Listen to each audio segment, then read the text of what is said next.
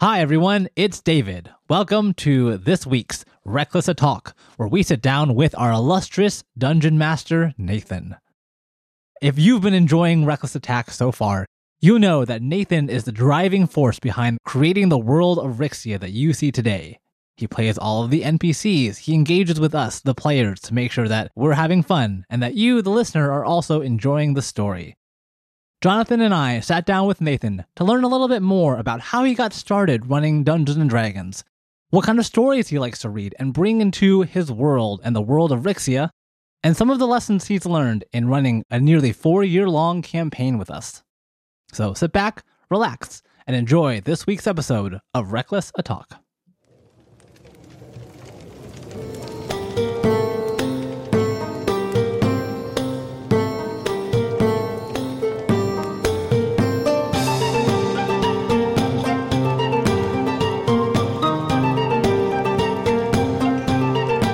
Hello, and welcome to today's highly caffeinated episode of Reckless a Talk. Oh, jeez. and, and only going to get more so as Yes. the coffee just like courses through Uh-huh. our system. We've just Yes. been chugging. And so it's going to hit about at the 15 minute mark. See if you can, if you, dear listener, can time out exactly when it hits. I'm already like lightly bouncing Yeah. in my chair Yeah. because Yeah. I started off this morning with a cup of coffee and have only had more coffee as the day has It's gone true, on. the coffee must flow. yes, exactly. We, David and Jonathan, are flipping the script a little bit and accosting Nathan, our dungeon master, with today's Oh, God. interview. Accosting is, a, is a very aggressive word We- where it's. we dragged him out of bed Yeah. to like Yeah. surprise him with this interview. Yeah, so. we splashed cold water on him, and mm-hmm. it's like, Nathan, what do you like as a creator? yes, I've been I've been dragged from a dark sensory deprivation room that I've been in the last 16 hours, and now I'm ready to answer some questions. But yes, if you do not know already, Nathan is the esteemed dungeon master for the critically acclaimed and widely listened to podcast, Technically- Reckless Attack. Technically true. that is Yeah. technically true. Mhm. Uh, and if I didn't mention already, I am David, and I am joined by my co-host. Hi, I'm Jonathan, and I play checkers. Yeah, was, if you hadn't, I was going to be genuinely disappointed. but no, we're all the two of us are interviewing Nathan today for our DM Reckless a Talk this morning, uh, or wherever it is that you're listening to today. And we have a whole great list of questions for you today, Nathan. I am, I won't say ready, but I am accepting of questions. I'm open. I will take your questions from the podium that I exclusively DM behind with my DM seal on the front. To kind of get us started, Nathan, you have been running games for quite a while. You've been Mhm. playing for quite a while, and Dungeons and Dragons and the tabletop role playing space has been something that you have been intimately familiar with for quite some time. I want to know a little bit about how did you get started not only as Mhm. a a player in this space but also transitioning to now a creator of once again the critically acclaimed We should include that, just make that a, a regular thing, like the a Dungeons and Dragons Fifth Edition actual play podcast, Uh-huh. and then just it, every time it rolls off the tongue. Yeah. A critically acclaimed, widely listened. Yeah, yeah. Um, we awarded it ourselves. Right. Um, got the as- Reckless Attack Award. good podcast that we did.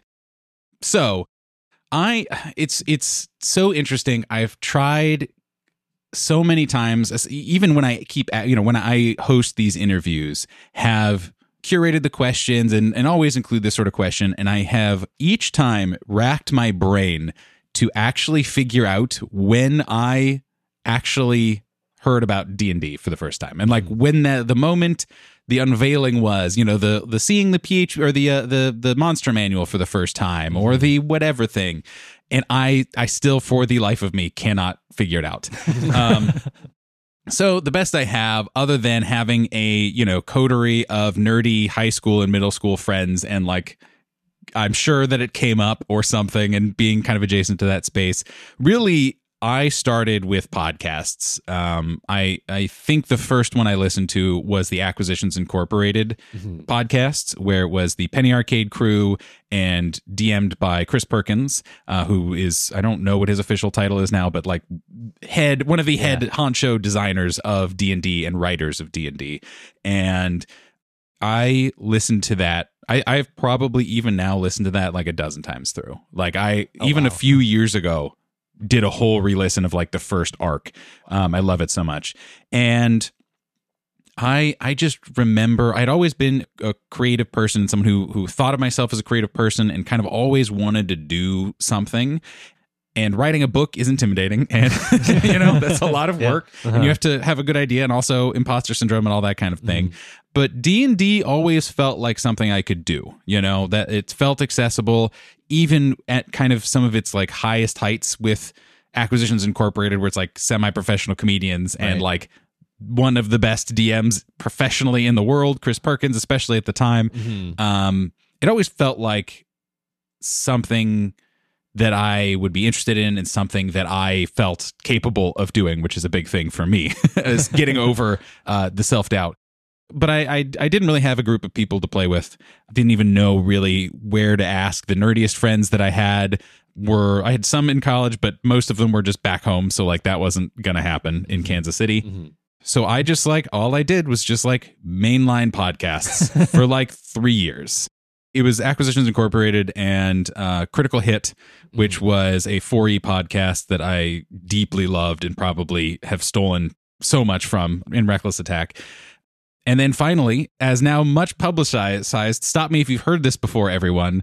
I went to the Dice Dojo one day. Wait, wait. Can you say that one more time? Where did you go? I went to the Dice Dojo in Edgewater, Chicago, and as I've said before, I was a journalism person in college, and we got an assignment to go out into a community and a sub community, basically a, a subculture, I think, and just write about it and talk to the people who are in it. You know, a music scene, um, you know, uh, an art group, uh, whatever it, it ended up being. I couldn't have told you anything that anyone else did. I even now struggle to figure out what other examples there would be, but for me, the answer was D and D. This was the time where it's like, oh, okay, cool. I've been listening to the podcasts. I've been loving it, and so now I'm gonna check this out. yada yada yada. I went in totally blind. I had never, again, had never played. Was familiar with it from from podcast to an extent, but again, went in and just introduced myself, and it was kind of your typical not adventurers league, but organized play D and D game night, mm-hmm. and I just got kind of directed to a table, and I said, "Hey, can I just like watch you play, and then maybe talk to you guys?" And I did. And I just watched that first week and was just enraptured. Even though the DM was, I think, only okay, he was fine. Um, you know, it wasn't like grand storytelling. Yeah. It was like, yep, you go in, there's a dungeon, there's caves, there's blah, blah, blah. Steve was there the first time. Steve was very generous. Actually, everyone at the table was very generous with the time. And it was immediately a very, for me as a white male person, was immediately a very welcoming environment. And Right. a lot of people who were like, ooh, a new person Yeah. let's let's bring let's bring them in let's Yeah. get the claws into them and we're immediately very nice i came back the next week uh, i came early and someone also came early and built me a character to play like right there on the spot and got to play got to then interview all the players and just talk to them hey so like you know basically did a reckless talk on all of them Right. and like why do you like d&d and what does it do for you and like how'd you start and all that kind of stuff and the connection that people had with d&d and Steve obviously being a great example. He was my one probably easily the most memorable interview that I had. They all talked so glowingly and talked so much about how much it meant to them and how how fun it was and all that kind of stuff that even you know it, it, it enriched me even further like i played it i've watched it i've listened to it and now i'm hearing how it has affected people and like that was like the last the last straw that i needed where it's like done i want that i want more of this this is what i want to do uh, I did run a tiny game shortly thereafter for friends back home in Kansas City. It was like 2 a.m. and we're just like, had been, I think, you know, 21 year old beer college drinking and like, hey, do you guys want to play D&D at 2 a.m. or whatever? And like, because you're 21, you can say like, yes, I will do that. And we, you know, we found like a shitty little dungeon crawl and a pre pre-made character sheets and ran through it. So as like a player and DM where we're all just being like, I don't really know how this works. I think it's like this and that. I don't know. But we had a great time and then I really didn't play again until I'm trying to remember the exact order of operations. No, I had I had started a I had started DMing a game for my now wife, my brother-in-law, and some of my roommates and friends, and it was very bad. Um, it was I think it was good enough. It was it was better than a lot of first-time shitty DMs. Yeah. but it was I was a shitty early DM because that's how you start. I went, you know, I I took the idea of the quote one shot to literally where it was like six hours of gameplay and we are up to like 1 a.m. also, and that was bad. But again, still was like, ooh, this is good enough that like I want to keep pulling and I have enough enthusiasm that I can just like keep convincing my friends to come back and play. But really, what started, I think, truly started my like seriousness about the game Mhm. and take, you know, it being really truly connected to it and not a phase and thinking about it in a more I guess cerebral is a fine word, um, but thinking about it and and really trying to approach it artistically and meaningfully and empathetically and that kind of stuff was I was working at a cafe at the time, right in or right after college. I was the cash register person, so I was like professionally just the chipper person who greeted you and gave you your coffee in the morning. I'm sure that surprises no one. Um, whereas just professionally charming to just be like, well, I'm just going to tell you a little joke and fun song and dance while I try to remember what the code is for Yeah. the thing you just ordered. Oopsie daisies. But I love that job. I would do it right now if I could get like health benefits and never have to clean and just like talk to people for four hours and have a great time. But we had one reg, we had a lot of regulars, but there was one regular in particular who was always very kind, always, you know, even in our short couple minute interactions, would always stop and have a genuine chat. And, you know, probably to the detriment of the line, but like whatever. And one day I was clearing up, or maybe I was it was after my shift, and I saw that he was there and working on stuff, and I just went over to say hi. Uh, and he was typing away on his laptop, and I asked him, like, you know, what are you working on, or something along those lines, um, or it came up at least. He was very sheepish, you know, almost embarrassed a little bit, and he said he was writing the monster manual. Incredible. yeah, it was, and and that was Steve Townshend. Uh, you can see his name is in the monster manual. I don't remember exactly. He had like a block of letters essentially, where he was like L through P. All those monsters are your monsters. Um, but you can see his name's there. His name's also in Prince of the Apocalypse and a bunch of other D and D properties and other TTRPG properties. And we just, you know, so he was like very sheepish and be like, I'm working Right, on. D and D stuff, and um, I was like, no, don't, don't hide it. Show it to me. I'm, I'm here. I'm and he was like stunned that I knew and cared about or was interested in it. And eventually he invited me to his home game. Um, and he had been playing for a zillion years, like same as our Steve, essentially. And he was also a theater person and a writer, and therefore had a very different approach to D&D that I had ever seen. Um, to the point where it fried my brains several times and like we had like mini fights a couple times throughout the couple campaigns that I was in just because like I wasn't understanding what he was trying to do and also you know my brain was like well no this is how I want to DM it you know Ah, like yeah. baby DM brain being like well no this I have other opinions Uh-huh, uh-huh. um but like he he was really big in like for me in kind of taking the the jokey fun hey let's facilitate fun approach of like the acquisitions incorporated kind of goofy whatever like sure it doesn't matter i Yeah. i wrote the game and i don't care if you break the rules kind of attitude with the like oh but like we can take this seriously Mm. you know, fun, seriously. We can ask questions of like how does your character feel? And like we can we can try to, you know, mine those sorts of character moments Mhm. and then like that's was that was it. And then it's just like I kept creating games and kept uh and I never I played in one game for a long time that was an okay game. Um but really has always been have always been a DM and pretty much always preferred being a DM in part just because like my soul demands Dungeons and Dragons Right. and it's easier to slake that thirst Yeah, if you're right. willing to just be like I'll run I don't care Yeah. you don't need to do anything just show up I'll do it it's fine it's fine Mhm. And yeah so then like really just it it kept going from there and like that was I had a really great group after that that was not you guys the group right before you guys who like got into that regular rhythm of like we're pl- you know we're playing every week or two and it turned fully into like oh okay this is like this is what I want to be doing for as long as possible with as many people as possible all the time let's just play tabletop role playing games That, yeah, incredible, incredible. What a, what a journey, honestly. yeah, it was no really kidding. it's really interesting and like i don't have a i don't have a clear like i have i have a long list of influential people Mhm. but i don't have like a clear like ah yes i just like i heard this and then i did this thing Yeah. or i did this and did this thing Right. i am a uh, a a beautiful tapestry of experience and lovely d&d players who have who have played with me and shepherded me and, and taught me a lot and some less good ones who have shown me, oh, this is bad. I should I should not do this. I don't like this. So you mentioned a few podcasts that you had listened to, Yeah. and some of the ones that kind of got you started on this Dungeons and Dragons adventure. Mhm. But maybe you can tell us a bit more about some of the podcasts that you liked, what you liked about them, what you didn't like about them, and maybe how that kind of translated into the podcast that we see today in Reckless Attack. it's I have I have a long answer and a short answer. The short answer is especially as we were talking through what reckless attack could be, should Mhm. be, and as we're kind of as we worked through the branding of it and and that kind of thing is I I noticed I have always preferred podcasts that feel like a game. Mhm. You know, Yeah. I audio dramas uh, are really hit or miss for me, or or highly edited D and D Sure. podcasts that like turn into audio dramas. Um, are are they have to be really good? Like Right. for me, it flips a switch in my brain of like you're writing a story, and so now it's not just is this a fun, good D and D game and D and D game story or tabletop role playing game.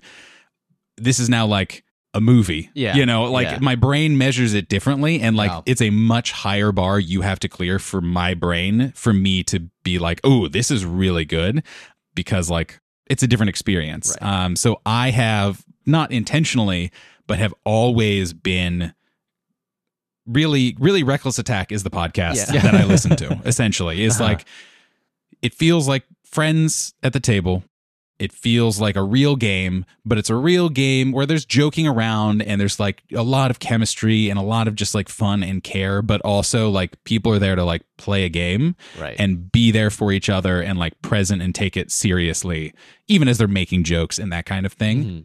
Really, if it gets too far out of the bandwidth of that for me, I'm just like, nope, no thanks. Not good or bad, but just like not for Sure. me. So like Glass Cannon podcast is a really big one for me. Like I think that was like the full like, oh, we can I can do this Mhm. in a good way where Right. like they you know they're they're all like actors and writers and stuff still but like that was exactly the vibe that I wanted was Glass Cannon podcast. Uh, the two I mentioned already were big. Um, oh, another big one that was also copy paste the same reasons why I like it was Drunks and Dragons slash is now Greetings Adventurers now, which was a 4E pod, which was started in 4E and then transitioned to a 5E podcast. Um, they've been going for like 10 years or something. Or like, I don't remember what it was, but they literally, maybe it was like seven or eight years that I, st- I know that I, I've been listening to them and they just like in the last month finished their first campaign. Jeez. wow. Which was Yeah. a lot. Uh, I can't and, even And I fell off a little while ago, but like that, that was also the per- that perfect like, hey, we're all having fun, Right. we're just goofing around, but we're n- it's not just like joke hour. You know, we're not working to be like, ah, I make the joke now, and then like I Yeah. get the spotlight, and you make it, and blah blah blah. Those are, I think, off the top of my head, like the big ones, but they all share a very similar theme of Mhm. like it needs to feel like a game to me Mhm.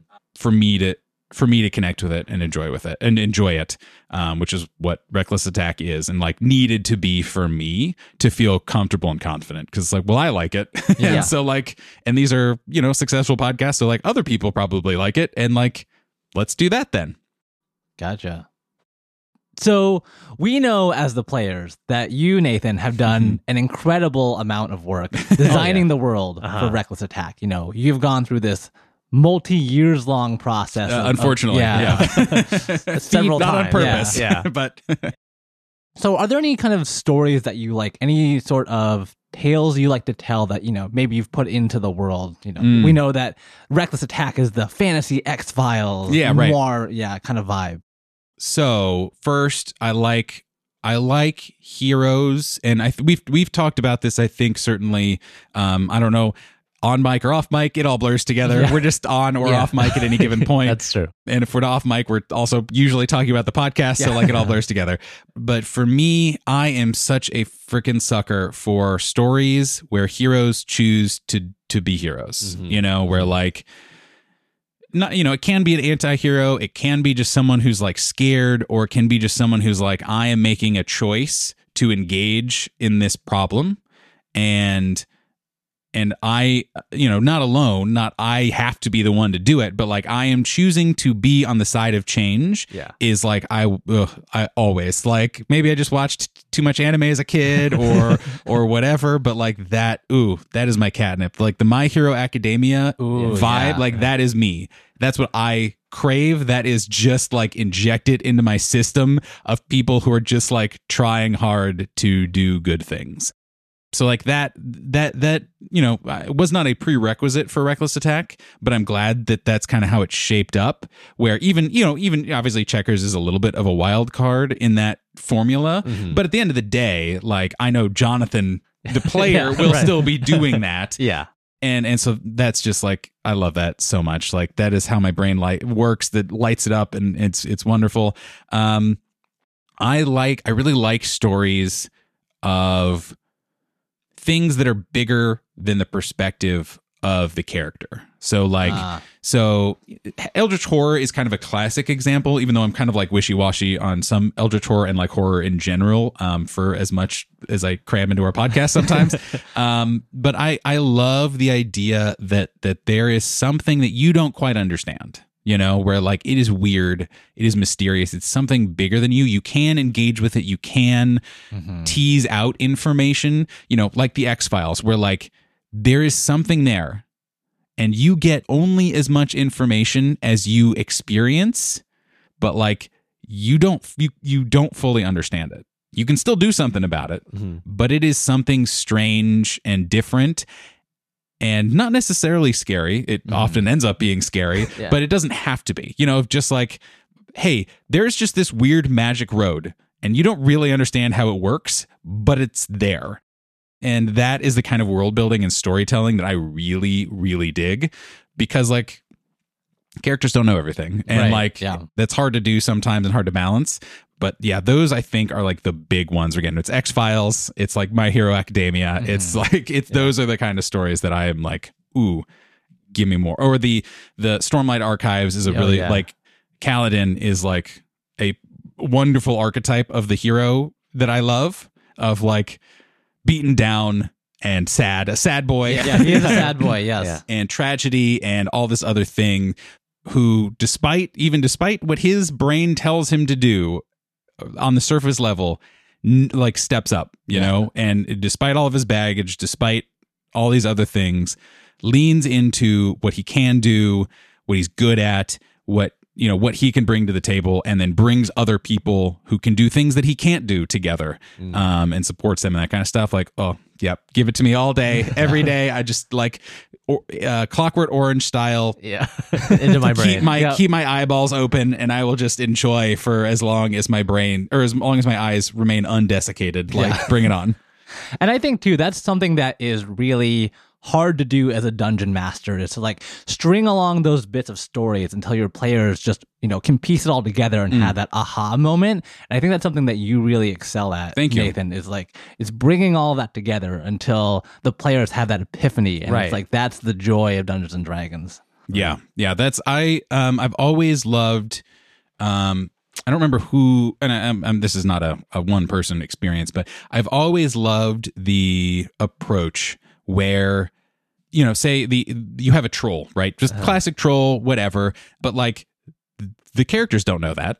You know, and and like the people whose village are being attacked don't know that. They'd be like, I don't know, the giant, the ogre, the like blah blah blah, the whatever, the monster and and that kind of level of extra layer of like realistic experience of like well these people don't know you guys don't know and like you the players would know if i just told you it was a troll Yeah. but like if i reskin it if i do whatever then like it feels a little more grounded and a little more mysterious and real where it's like this is a thing we are experiencing and discovering not just like reacting to Mhm. is like ooh always always my favorite if i can like get in the right brain space to do it so i'm glad it translates. It does translate yeah, very right. well. It does for sure. So, Nathan, Hmm. I have a question for you. okay So we I hope so. Yeah, as part of this interview. No, so we've been playing Dungeons and Dragons with you on a Mhm. mostly weekly basis Yeah. for like out like four, five, Yeah. a long time Mhm. at this point. If you're willing to tell us, maybe I can ask you about what does your process look like for getting ready to run a game, preparing to do, Mhm. you know, world building or preparing to actually sit down at the table and run a game for us that you have been doing every week essentially for for our campaign. Like what does that look like? Yeah, so it's this is also something I've kind of thought a lot about in in recent months. Uh-huh. But for me, how how it goes, and you guys will hopefully just be like, oh yes, I remember Yeah. this experience. This all tracks. Uh-huh. Is I I love just sitting down with no no characters other than just kind of like we can maybe talk about what vibes you're interested in or what ones you're not interested in. Um, but even then i don't need that necessarily. And i will just sit down and i will just spew out a bunch of ideas you know? Like i will have a campaign pitch doc and it'll be two to three paragraphs on like eight different ideas right? Yep. um, and and I, I've I've given the Reckless Attack crew like three or four of these over the years that we've been working on this. A lot of them are just super cliche, right? Where it's like, okay, again, he- the class one is it's a pirate campaign, um, but uh, this pirate campaign might be a little, you know, eldritch horror y, or uh, okay, so like, what's the kind, you know, it's it's super high level. You know, classic movie pitch where it's like it's this movie meets this movie smashed together campaign, and Ah. like, and that's you know that's just super. Hey, here are the vibes Right. of this campaign, and that's what I try to go for.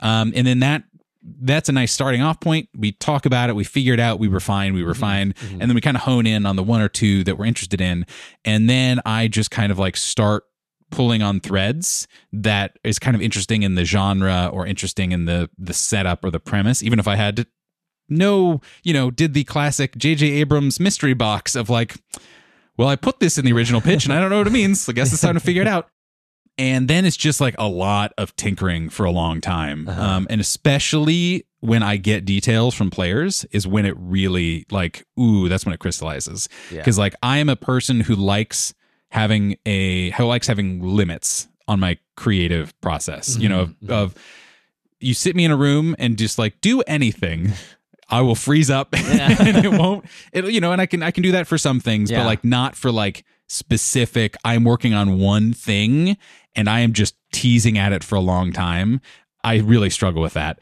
And so to have clear buy-in from the players to be like okay cool not only am i interested in this kind of overarching idea but also here's some specific things that i personally am interested in as expressed by my character you know of like um or or of world building like when we did our microscope game you know of like specific being like oh here's a here's a weird idea that i had that i was excited about and so like cool that means i know that jonathan will like that Yeah. because it was his it came from his brain Right. Right. and and then it is just a lot of like chasing what's interesting and trying to build things that i'm excited about that i think you guys will be excited about and that fit the agreed upon kind of theme for the game if that makes sense Yeah. And then just kind of like blowing it up and blowing it up from there. I don't have like a magic checklist, Yeah, you know, yeah. of things to go through. And then it's again, it's then is just as simple as like, cool. Well, I know there's someone named the Pentarchy. All right.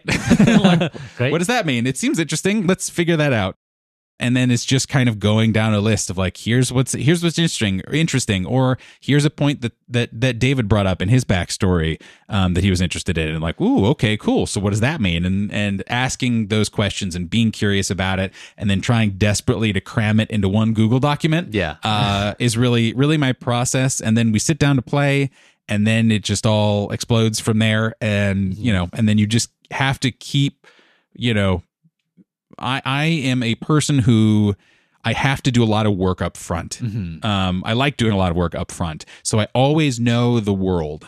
Not detailed, but I know the vibe of the world. I know how the world is going to react to a certain extent to whatever crazy nonsense the players get. But then, yeah, from there is just then plucking ideas and experiences and that kind of stuff from the weird shit that players do, and then hoping it all weaves together in a semi cohesive way.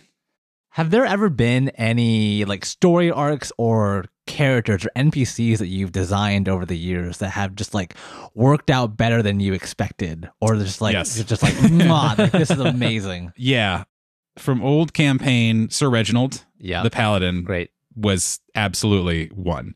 Um, Sir Reginald, we've talked about him off and on over these many months, and I don't remember exactly how I introduced him, but he was just this like classic dumbass paladin who spoke heroically all the time and was very enthusiastic, but also gravely serious and just like a very dramatic person, like classic dumb paladin adventurer going off fixing problems in the world.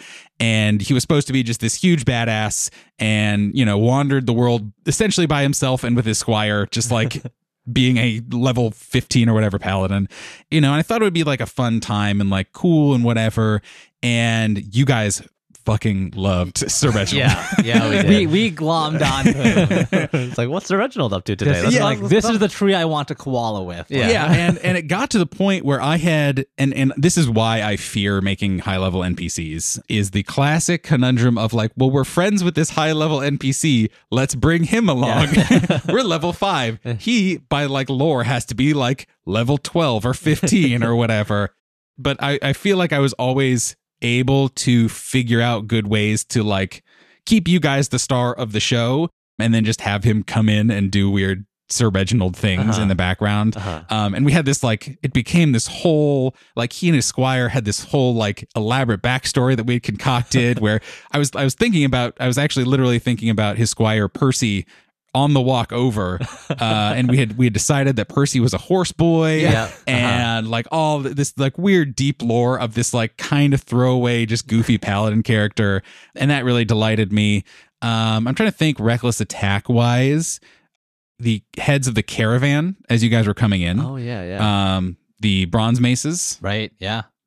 they were just going to be you know whatever throwaway people and like you guys kept coming to them right and like kept getting attacked and needed to talk to them and then suddenly it was like oh i guess these have to be three-dimensional characters now um but like you guys getting building a relationship with them was really cool and just kind of like once again kind of telling me like oh this is like reacting to the world and the people in it and of course we would be talking to the caravan leader because that's reasonable Right. right. but then letting you know seeing that kind of unfold and go from like i don't know it's a big burly dwarf who's in charge of the caravan to like oh no i now have a very clear idea of who they are Yeah. and what they want and what they do and how that kind of unfolded was was really neat and then also i've just like come up with 400 npcs already for reckless attack and none of them have really returned yet but i'm sure they will and i love them all and they're beautiful children Yeah. We'll see them again for sure. uh, yeah, I'm not. I'm not worried about it. I have very crystal ideas of literally every NPC you guys have met as to how they might come back around, um, and many others uh, that are remaining hidden in the shadows. So we'll see how it goes. But Incredible. So, a question. Uh, so another question I have for you, Nathan, and we've talked a little bit about your your DMing style in Mhm. previous podcasts. But if you had to go back and sort of tell your younger self, or Mm. also just you know, kind of tips for any fledgling DMs out there, what kinds of lessons would you say to your younger self about your DMing style or what you've learned since then? yeah, I have a few things. So first, if it's not, if you're not having fun, you can just leave. that it is not like fishing or pizza. Yeah. and that bad D and D is is bad. Like Yeah. it sucks. Uh-huh. Just leave. It's fine. Like find someone. That, you know, whatever your preferences are. Identify what is not working with you. See if you can fix it. You know, if if it's just a hey, let's all get on the same page here, Sure. kind of thing. Cool. But if you can't fix it, then like find another group that does work for you. Um, and I definitely fell into that trap a few times because I was just desperate to play D and D, Uh-huh. um, and also anxious to socially let people down by quitting or whatever. So that was that's a big thing, but that kind of also extrapolates into the the second point of different people like different things. Part of my job as DM is to make sure that I am being active in knowing what those are, Mhm. um, not just generally or upfront, but as we're playing, right? And it's still something I have to work on, and you guys do a good job of, but like always, always being a a leading force in having those conversations is I think something that I it took me a long time to really figure out that like how not that I didn't think that it wasn't collaborative that's like a quadruple negative but you get it but but not not that not that we weren't having a nice collaborative time Mhm. but that it's better if you just just ask and have it in you know and, and design around that Yeah. and not just like hey here's the thing you can do hey here's the adventure i have prepped have at it, right? Yeah, right. Um, that's perfectly valid. It works very well for a lot of groups, and a lot of people just just come to to roll dice and have fun and like drink a beer and eat pretzels with friends, and like that's great, totally valid and wonderful experience. But if you're doing a long term long term thing or any degree of serious thing or whatever, it's so useful to just be like, so what do you want? Mhm. What do you not want? And do ask that ask those questions a lot and then put it in the game and not Yeah. just design in a in a bubble. And that's something I've I have worked hard to learn and something that was very valuable I think for everyone and that I am still always learning and still always working and, it changes for every group and and um, that's kind of the, the beauty of the of the human experience.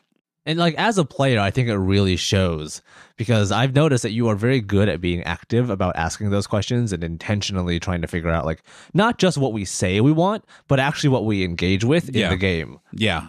And it's interesting and dangerous, but I often feel like now we've been playing together for so long that I kind of have an idea. Like I know what a reckless attack story is. Yeah. You know, like Uh-huh. some stories that I come up with are not reckless attack stories. And like they're not this group story. And that's what that's what I mean. Not a podcast, but like not this group. Like this group is not is not going to be interested in this kind of a thing, but they might be interested over here. Like here's the style we've kind of all agreed on, or like no clowns, please, like Yeah. whatever, you know. but yeah, it's it's even as long as we've played together, and even as as I feel like I have a lot of instincts of like, okay, here's what I think you guys are going to enjoy, and what kind of stories that we all like telling together. Is that like I still know, like I still know I can't fall into that trap and Mhm. get complacent or lazy or assume things, um, because that's when growth stops and you assume too much and it Sure. goes bad. Sure. So I'm glad that has been your experience. Mhm. And that's been the cool thing too of like as you've been DMing for us and other groups for so long, you know, we've really been able to see your Mm. growth as a dungeon master, as a as a campaign runner, as a lore master. Yeah, right. Uh, throughout these years and just like your your incredible, you know, drive to become better at what you do. And we see like the direct efforts that you put in to like all of the world building that you do, the campaign documents, just how much you think and talk about this stuff. I think is it's really cool to see. Yeah, really Thank inspiring. you. Yeah, it's it's it's nice where I have found a hobby and also a side weird hustle. I don't know whatever a podcast is, uh, a moderately successful podcast is.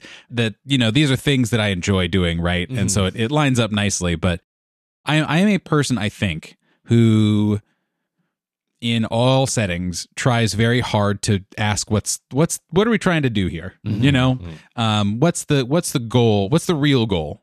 And like what's the actual way to get to that? Uh, that helps me cut through a lot of nonsense at work Yep. and and a lot of ide- but also a lot of you know fun ideas and and brainstorming. And i'm a person who likes to emphasize that. And i think that also carries over to prepping d&d and running d&d and tabletop role-playing games generally but of like okay what's what are we trying to evoke here? Mhm. you know what's or what adventure do we want? Or like what nugget of world building do we think is important? Or plot? Or like whatever? Or backstory? What are we trying to do? Mhm. and then let's build around that um, and build to that. And so that like it all fits into my brain in a nice way where i can you know that that integrates into my process very easily and then i can just be like well this is fun i'll just like i'll just keep doing because everyone has told me that these are all things that they want and so i have permission to just Right. do it and i'm gonna fuck with you and it will not be the way you think but it will be there and isn't that a lovely thing Yeah, there are there are so many twists and turns, not only in this game but our past game. Oh, That yeah. yeah, just like, hey Nathan, I had this idea, and it comes back in on us oh it'll in come a around totally unexpected way. I have many secrets already for reckless attack So Nathan, you are not only the voice and the face of Reckless Attack. Gross. You know what people what people hear when they listen to our podcast, but Yeah. you are also the you spearhead our quote unquote community outreach. Yeah, yeah, yeah. You you talk to uh, you interact with the community. Can you tell us a little bit about what that has been like? Oh, yeah, good question. It's very funny where originally you know, when we were starting out, we had we had made our Twitter accounts and made our whatever accounts just to be like dibs, Yeah. right? yeah, this is mine. yeah, exactly. Just to make sure we had them. And when we were getting ready, had i had started kind of dabbling a little bit, but also was like, ah, do I want to be on the social media person. Like, should I, you know, should I, is this what I should be spending my brain power on and blah, blah, blah. And eventually just like did it. You know, it's like, ah, that's fine, whatever. Mhm. Um, but when we first started pre pandemic, I was tweeting very seldomly and I was just out into the void, Mhm. basically. Um, luckily, when we restarted this time, we were a little savvier, we were a little more aware, and a little more um, proactive. Mhm. And luckily, we were able to find a couple of communities, especially the Hope for TTRPGs community, Yeah. um, to just kind of like put a foot in the door and be like, hey, so like, we're here. Mhm. You're here. Okay, cool. At the least, we have a long list of cool people we can interact with. Mhm. And it's been just like the best. It's been so rewarding, so supportive, and so it's been such an engine of growth for me personally too of getting to to I've always been a person who, you know, like to be inclusive, like to be welcoming to other viewpoints and, and individuals, but really like truly getting to interact with a huge number of people online um and who are from all over the world and from all over you know have all sorts of experiences has been so wonderful for me as like a human being and as a creator. And it's been really meaningful a lot of TTRPG Twitter is a cesspool. I mean, just like a lot of Twitter and Yeah. a lot of social True. media is Yeah. is terrible. Yep. But for the most part, the people that we are surrounded by are genuinely some truly incredible people and incredible creators at the same time. They're people who make me want to be a better person and better creator, which is like all you can ask for Right. for being part of a scene, basically. And so it's it's I starting out as a as a loud person who likes attention but a seldom tweeter into the oh god how many thousands of tweets have i put out this month um, no. is really driven not just is, is driven by two things first again the j- community that we're a part of um, and just like the joy of interacting with them but also of of being just excited about like ooh our podcast is good let Yeah. me yell about the podcast Uh-huh. um so yeah it's it's been really fabulous and it's been really supportive and really meaningful to get to connect with people and actually you know be able to connect with people who are able to share what they're going through Mm-hmm. and share what their hardships are or what their their sticking points for their designs are or Yeah. whatever has been really rewarding and really meaningful and constructive i think Right. Mhm.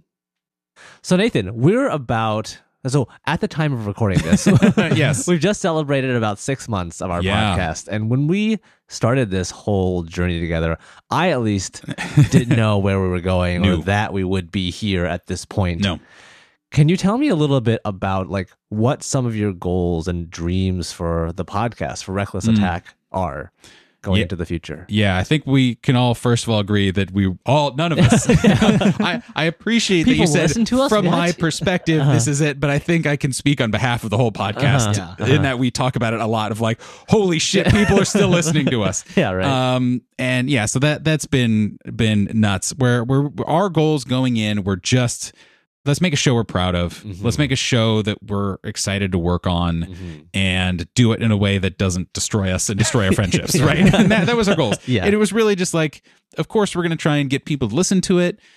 And whatever, maybe a couple of the friends who throw us a pity listen will stick around. and like, isn't that just kind of a nice time? Yeah. Uh, and we'll just try to do it for as long as we feel like doing it and like that be it. And that has been our experience, I think.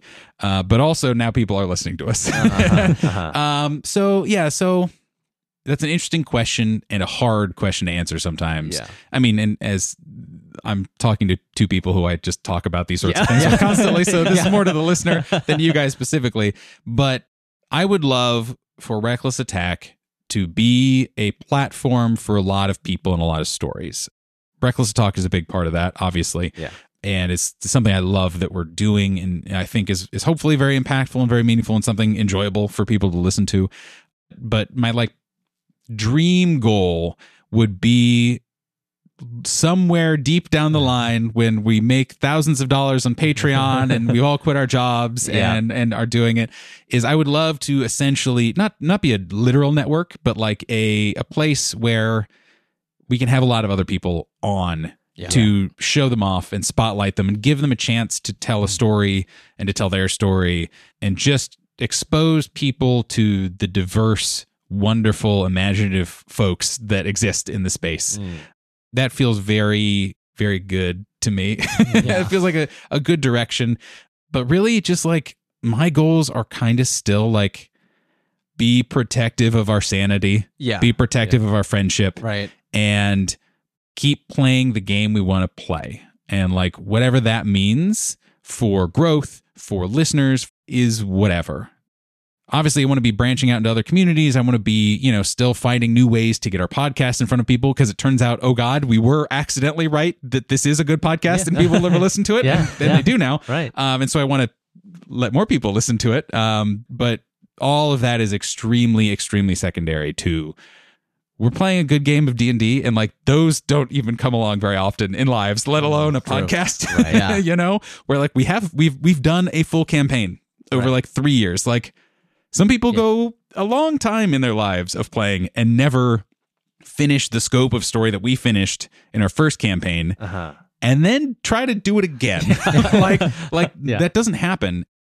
I am trying to be very cognizant of like I am going to like keep our group protected and Yeah. happy and our game going like Mhm. as a game first and foremost. Right. For me it goes back a little bit I think to the like audio drama conundrum Mhm. where like I get less interested if it's not a game and if it's not friends hanging out and playing a game.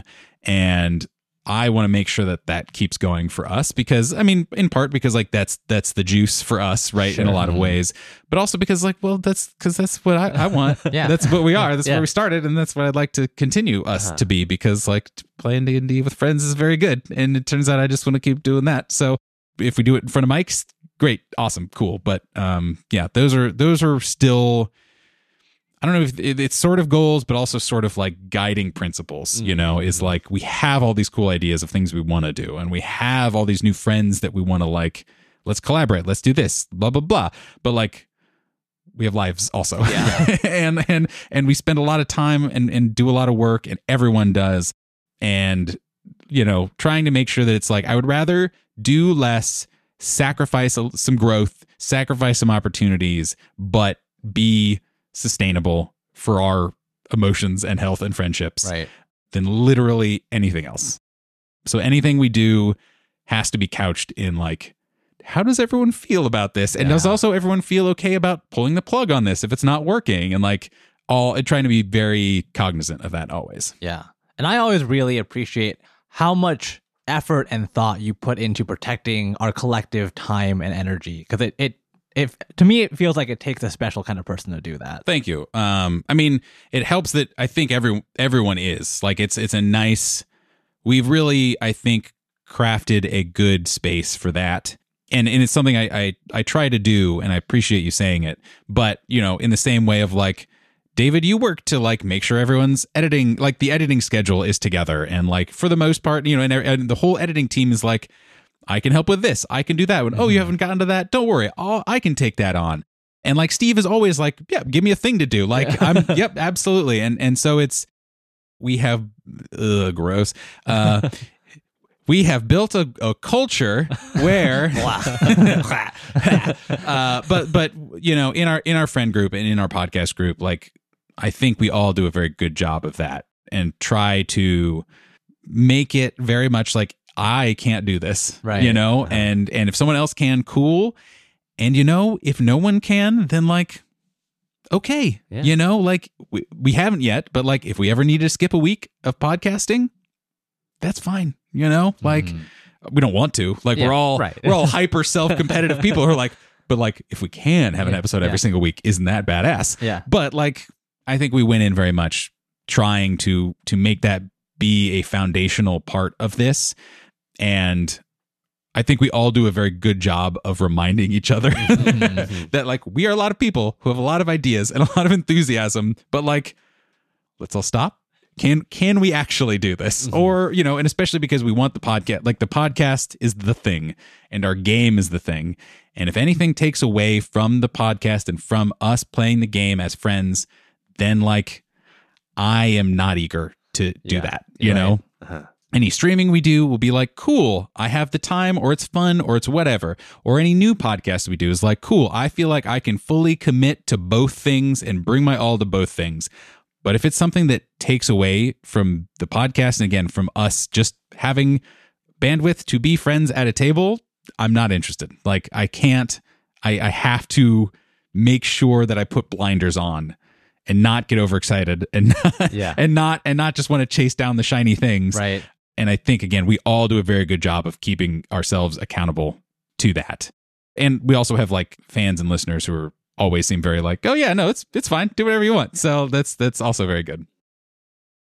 So we have reached the ubiquitous Oh, God. lightning round. Yeah. You've done this to both of us now, Nathan. Yeah. Now. Yeah, I know. And I, I I I was really going back and forth as to like how much prep I wanted to do. And I've opted to to just do no prep, Yeah. other than like one or two things, um, and just see what comes out. So like, apologies in advance. Yeah.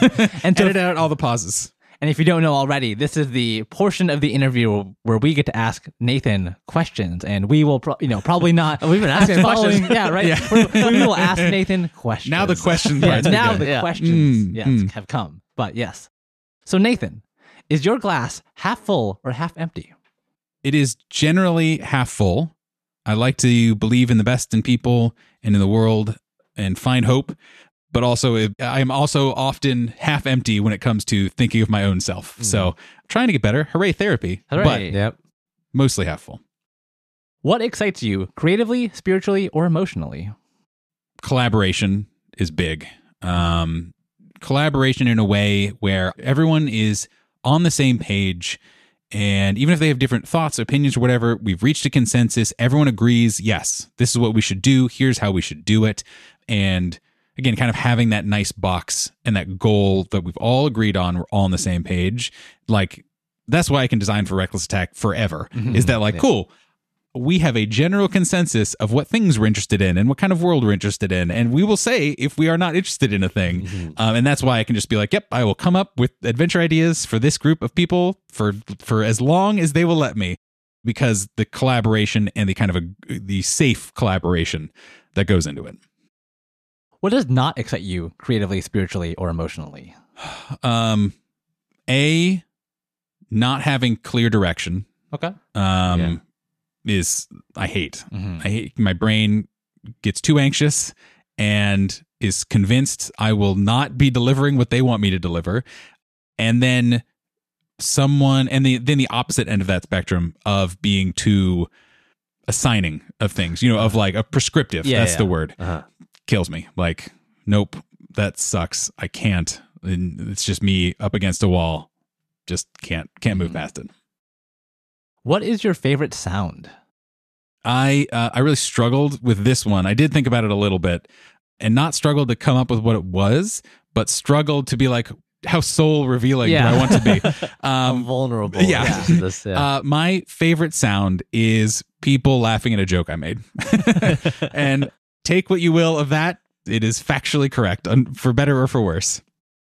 What is a sound that you hate? the sound of hmm this is a uh, this is not exactly a sound more of a tone um eh, the tone of voice when someone is disappointed Uh-huh. Ah. Yeah. if that if that makes sense Mhm. um is a real bummer What is your favorite word? i pause on this one because i have a different favorite word like every day Yeah. it just depends oh wait hold on no i have a good one this is stupid What is your favorite word No, of the day? I have it. No, no, no. I know what it is. Baba Booey, and not not for any Howard Stern reasons. Uh, in Parks and Recreation, which was a formative show for my wife and I, we watched it. We watched it all the way through, like God knows how many times. There is a point where one of the characters gets hammered drunk and then just looks straight at the camera and just goes, leans in and goes, Baba Booey. And Jen and I say that to each other all the time. And so that is my favorite word. Incredible. What is your least favorite word? Wrong. Wrong. Okay. What TTRPG or Dungeons and Dragons monster have you not faced that you would or run that you would love to? I actually there's a, all the like we have we haven't run so many classic monsters. true. in our Uh-huh, campaign. uh-huh. I've seeded them in, but either we either we haven't gotten to them or whatever. Um, so there's like a lot of answers, unfortunately. I think the main one that I'd love to get right is a dragon. Yeah. I fought I have fought a dragon in a streamed campaign. It was good, but dragons to me have such rich potential, you know, as as adversaries, as allies. And in 5e, I've never really played long term in a game where the dragon was the bad guy Sure. or something like that. It was like meaningful and impactful, you know, kind of classic like season 1 critical role kind of thing Mhm. And I, I they're so cool and I've never experienced a good version of it and Mhm. I now I I that now I crave it. Now I want to have that like conniving background dragon or grand dragon or ultra powerful dragon or whatever ancient you know wise beyond your comprehension kind of thing and i think that would be fun to try and get right So, what is your favorite adventure of all time that you've played, experienced, that you want to run? I have a couple. My first favorite adventure was, and they're all ones that I made. Um, I've great, good. I, I've read a good amount of, of adventures, and I haven't really run too many pre-written ones. From my first really long-term campaign, it was the group right before you guys had this like very cool sprawling adventure where a gang had in a low magic or new magic setting had figured out how to make wands of magic missile and just be able to produce that which is essentially Oh, just yeah. like a gun for a commoner Cool. right where like 3d4 plus two or whatever is going to kill most commoners and like be a you know untraceable and like leave no marks and all that kind of stuff and so there's like all this cool intrigue and like mafia vibes and and underground things and and I really still love that adventure a lot and then I think the last pre reckless attack campaign that we did I really loved the orc wart the horrible tree monster oh, encounter Oh no. tree that that dropped pod people, kidnapped them, ate them, just because it was like super simple. There is a there's a evil tree in evil in crazy magic forest, and it they are kidnapping people and like stop it. Yeah. But it turned into so it turned so rich and so like all your characters just like really freaking leaned into it and engaged with it, and it was that was really cool for just a really simple setup. And then the Mind Flayer Lab last Oh yeah. um, yeah. last campaign too, um, where some evil scientists had accidentally created an elder brain and had been converted into mind flayers in like an arcane laboratory. So like all things were going wrong and blah blah blah. And then the bad guys, lieutenants, like teleported in, and you had a big like it was a whole thing, and you guys were just fucking scared the whole time Yep. and knew that around. Uh, I killed I killed Steve's character. Yep. yep. Um, and you know, through some unknown, you guys didn't know this, but you already had a boon where you had one free resurrection, basically. But like you, like that, uh, that for me is like the per the perfect encapsulation of a lot of things that I like to do as a DM, where it's like you don't know what the fuck you just came into. You know, it's like right. Ha, any room could be the weirdest, worst thing I've ever seen in my life, Mhm. and then just the reveal that like, oh shit, it's mind flayers Yeah. oh Yeah. oh no um and not only is it mind flayers but like that doesn't mean anything Yeah. what else is going on Yeah. um was really was really fun and and again how i like to design things of like something has happened that's all the information you know. Good luck guys. Um is like i that i crave that. That's like how my brain designs adventures. Um and that was a, just a nice nice way to do it. Having experienced those adventures, I will say those were all some really fantastic adventures. yeah, right. they were they were a lot of fun. Sir reginald was there. Uh he had been mind control was that where you met sir reginald? Uh, I think it might have been. Not I- the initial meeting. Oh, you're right. There was a big, the fancy party, I think, is where Yeah, you maybe yeah, met yeah. Sir Reginald. But yeah, Sir Reginald was there. He had been mind controlled by Yep. mind flayers and he was there trying to smite you all. There were dragons there. Oh, and yeah. Like, it was a whole. two dragons. there was, yeah. two young dragons. It was a whole thing. It was great. Speaking of Sir Reginald, what is what is your favorite TTRPG character of all time? Oh, God. Um, I am cursed with all of my characters, the few characters that I ever play. Mm. I never get to have a satisfying arc for them. They're either a one shot character and then like I just want more, Yeah. or they're like really fun characters that I love that are in an okay campaign. Mm-hmm. Um, and so it's like, no, but I want, I want more. Uh, please help me. I really love my first character still. He was like classic edgy backstory rogue. He be, you know and like grew up on the streets and was an orphan and all you know all these other things grew up in a gang and all these other things was an assassin. He had this really interesting arc of like became a character who knew he was disadvantaged in the world and knew that like there's a code to the world that must be upheld and that if if that I need I need a code hmm. to operate from even if the world does not operate from that he had this whole big arc of like making friends and like confronting the gang that he was a part of as a child and like becoming essentially a like magic artifact hunter so that he could he could have the power to enact the change that he wanted in the world because magic is unfair and it's fucked up that I don't have magic. Yep. Um and so I have a lot of affection for him. And then like I I I genuinely just have loved every NPC in Reckless Attack basically already and Yeah. I love all of them. So maybe too much but whatever. And our last question What gives you hope? Yes, I. This is the one I did think about. Um, I have two answers. One I will steal from Jay from Planet Arcana. Um, I think it was Jay at least, one of the twin-headed DM gods of Planet Arcana who was on our show. Um, I I really I I love I love Zoomers. They're like Yeah. they are everything that we wanted to be, you know, and that we, you know that we are now like hopefully, you know, a nice lockstep to be like ah. There's change that must be wrought, and now we have a few more numbers. Yeah. And so let's move forward and let's do it in this weird Zoomer energy way. Like that makes it delights me to no end. And then, and this goes back a little bit to what stories do I like? I like times where people choose kindness when they don't have to. Mhm. That is extremely powerful to me. You know, it can be as simple as as saying a nice thing to someone or helping them out or, you know, being there to push a stranger out of a, you know, snowbank or whatever where you do not have to you don't have to do it. The world is not hinging on you being nice to this person, to this stranger or to your friend or whoever. But for whatever reason you have chosen kindness and that being the type of humanity that I choose to believe that we all can be and should be, um, especially knowing how impactful that can be. You never know who's having their worst day, right? Or just, you know, needs that little bit of something, not to change their lives necessarily, but just to make a small difference. And that that happens in the world at all is really, really wonderful and just a joy and filled with sunshiny brightness.